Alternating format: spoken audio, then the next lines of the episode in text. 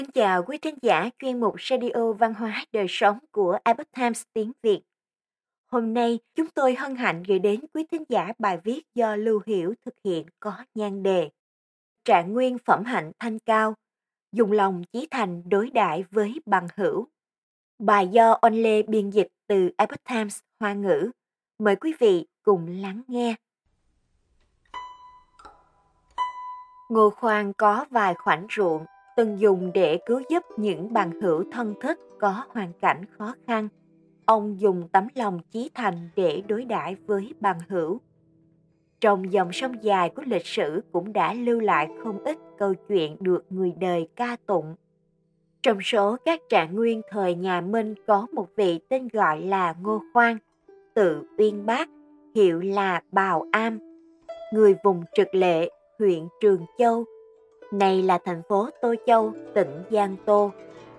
Ông tuổi trẻ đã ham học, không sách nào chưa từng đọc qua, kiến thức vô cùng uyên bác. Ông đặc biệt yêu thích tả truyện, hán thư và các tản văn của các tác gia nổi tiếng thời đường Tống. Ông cũng rất yêu thích văn chương của Tô Thức. Ngô Trạng Nguyên còn giỏi thư pháp, có sở trường mô phỏng phong cách thư pháp một mạc đoan chính, tào nhã phong phú của Tô Thức. Dưới thời Minh Hiến Tông năm Thành Hóa thứ 8, tức năm 1472, Ngô Khoan với tài học xuất chúng đã lần lượt đổ đầu các kỳ thi hội và thi đình, trở thành vị trạng nguyên thứ hai đến từ Tô Châu dưới triều đại nhà Minh. Ông từng làm thầy dạy của hai đời vua Minh Hiếu Tông và Minh Vũ Tông – về sau làm quan đến chức lễ bộ thượng thư vào năm Hoàng trị thứ bảy, tức năm 1504. Ngô Khoan đã 70 tuổi và qua đời lúc đang tại chức. Minh Hiếu Tông sau khi hay tin thì phái quan viên đến lo liệu việc tang lễ, truy tặng chức Thái tử Thái Bảo, thụy hiệu là Văn Định. Minh Sử đánh giá Ngô Khoan là người có phẩm hành thanh cao, không bị dao động bởi những lời dèm pha của người khác. Đối với bản thân lại vô cùng nghiêm khắc. Gia cảnh giàu có dư giả phụ thân muốn ông ngồi xe ngựa đến trường tư cách xa nhà để học tập. Nhưng mỗi lần như vậy, ông đều từ chối. Từ đầu chí cuối đều đi bộ. Từ lúc chưa đổ đạt trạng nguyên tài văn chương của ngô khoan đã nổi tiếng khắp xa gần hơn nữa còn được các quan lại quý nhân hết sức sùng bái. Tuy nhiên, khi được họ mời gặp mặt thì Ngô Khoan đa phần đều từ chối. Ngô Khoan có vài khoảnh ruộng từng dùng để cứu giúp những bằng hữu thân thích có hoàn cảnh khó khăn. Ông dùng tấm lòng chí thành để đối đại với bằng hữu. Trong dòng sông dài của lịch sử cũng đã lưu lại không ít câu chuyện được người đời ca tụng sau khi Ngô Khoan đổ đạt trạng nguyên thì làm quan tại Kinh Thành. Người bạn đồng hương của ông là Hạ Kỳ Vinh từng đổ giải nguyên trong kỳ thi hương, nhưng mấy lần tham gia kỳ thi hội đều không đổ đạt. Hạ Kỳ Vinh do đó mà Trường Kỳ lưu lại Kinh Thành, không muốn trở về nhà.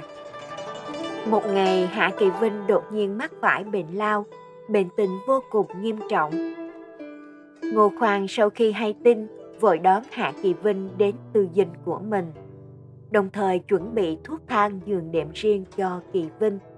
Mỗi ngày ông đều đến thăm hỏi, dốc hết khả năng để giúp Kỳ Vinh sớm khỏi bệnh. Ngô Khoan còn sáng tác bài văn Cẩm Tật Châm cho Hạ Kỳ Vinh, khuyên nhủ Hạ Kỳ Vinh nên quý tiết thân thể. Bởi vì thân này là phụ mẫu để lại là nơi nương tựa của thê tử. Ngô Khoan nhắc nhở Kỳ Vinh nên tránh xa vấn đề sắc dục và dục vọng ăn uống, cần học cách dưỡng khí, bởi vì đa ngôn tắc thương khí. Tạm dịch, nói nhiều sẽ làm tổn thương nguyên khí, vì vậy dục dưỡng khí giả ngôn bất phí. Tạm dịch, người muốn dưỡng khí thì không nói lời thừa thải, cần ít nghĩ ngợi bởi vì đa tư tắc tổn huyết. Tạm dịch, suy nghĩ nhiều sẽ tổn thất lượng máu. Ngoài ra, trong lòng không được tích tụ lo âu, không được hành lạc quá độ, cơ thể không được quá lao lực, ít sử dụng tinh khí thần. Cuối cùng trong bài châm, Ngô Khoan đã nhắc đến phương pháp phòng bệnh của khổng tử. Đó chính là xem việc phòng bệnh như đánh trận. Phỉ tật thì cẩn, duy đức chi sùng, cẩn tật chi thuật, cẩn đức chi công. Tức là để phòng bệnh tật thì nên tôn sùng đạo đức.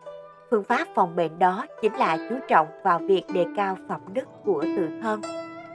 Để bằng hữu được khỏi bệnh, Ngô Khoan đã cân nhắc đến mọi phương diện. Tuy nhiên Hạ Kỳ Vinh vẫn qua đời vì bệnh. Ngô Khoan đã ra mặt xuất tiền để cử hành tang lễ, mua sắm tang phục và quan tài cho Hạ Kỳ Vinh theo lễ nghi. Mỗi khi có khách đến chia buồn, Ngô Khoan đều đích thân đáp tạ. Trong thời gian khâm liệm, Ngô Khoan sớm tối ra vào hành lễ trước linh cửu, hơn nữa còn phục tang cho Hạ Kỳ Vinh suốt một tháng. Trong thời gian này, Ngô Khoan còn thu dọn sắp xếp di vật của Hạ Kỳ Vinh rồi niêm phong kỹ càng. Đợi đến sau khi tang sự hoàn tất thì đích thân hộ tống linh cửu và đưa di vật trở về quê hương. Việc Ngô Khoan dùng tấm lòng chí thành để đối đãi với bằng hữu không chỉ thể hiện trong câu chuyện trên đây, mà trong sử sách còn ghi chép một câu chuyện khác. Hà Canh là một tiền bối từng có mối quan hệ giao du qua lại với Ngô Khoan. Lúc Hà Khanh làm quan tri huyện tại huyện Lạc Hội, Hải Nam thì bị bại chức.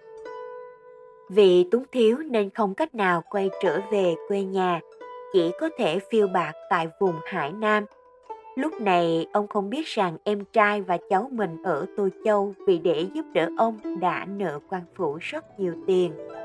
quan tuần phủ mưu bổng đã ra hịch văn kết tội Hà Canh.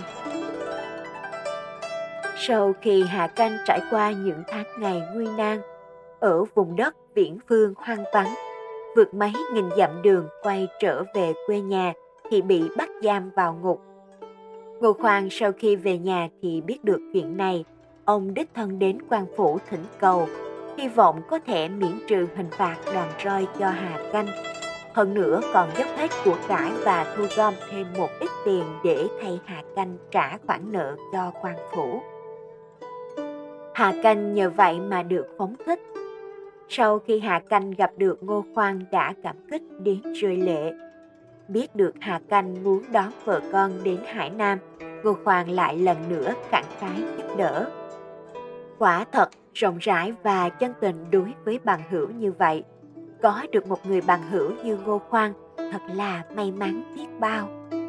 Tài liệu tham khảo Minh Sử Ngụ phố tạp ký Quý thính giả thân mến, chuyên mục Radio Văn hóa Đời Sống của Epoch Times tiếng Việt đến đây là hết. Để đọc các bài viết khác của chúng tôi, quý vị có thể truy cập vào trang web epochtimesviet.com. Cảm ơn quý vị đã lắng nghe, quan tâm và đăng ký kênh. Chào tạm biệt và hẹn gặp lại quý vị trong chương trình lần sau. Kính chúc mọi điều bình an và tốt lành đến quý vị cùng người thân.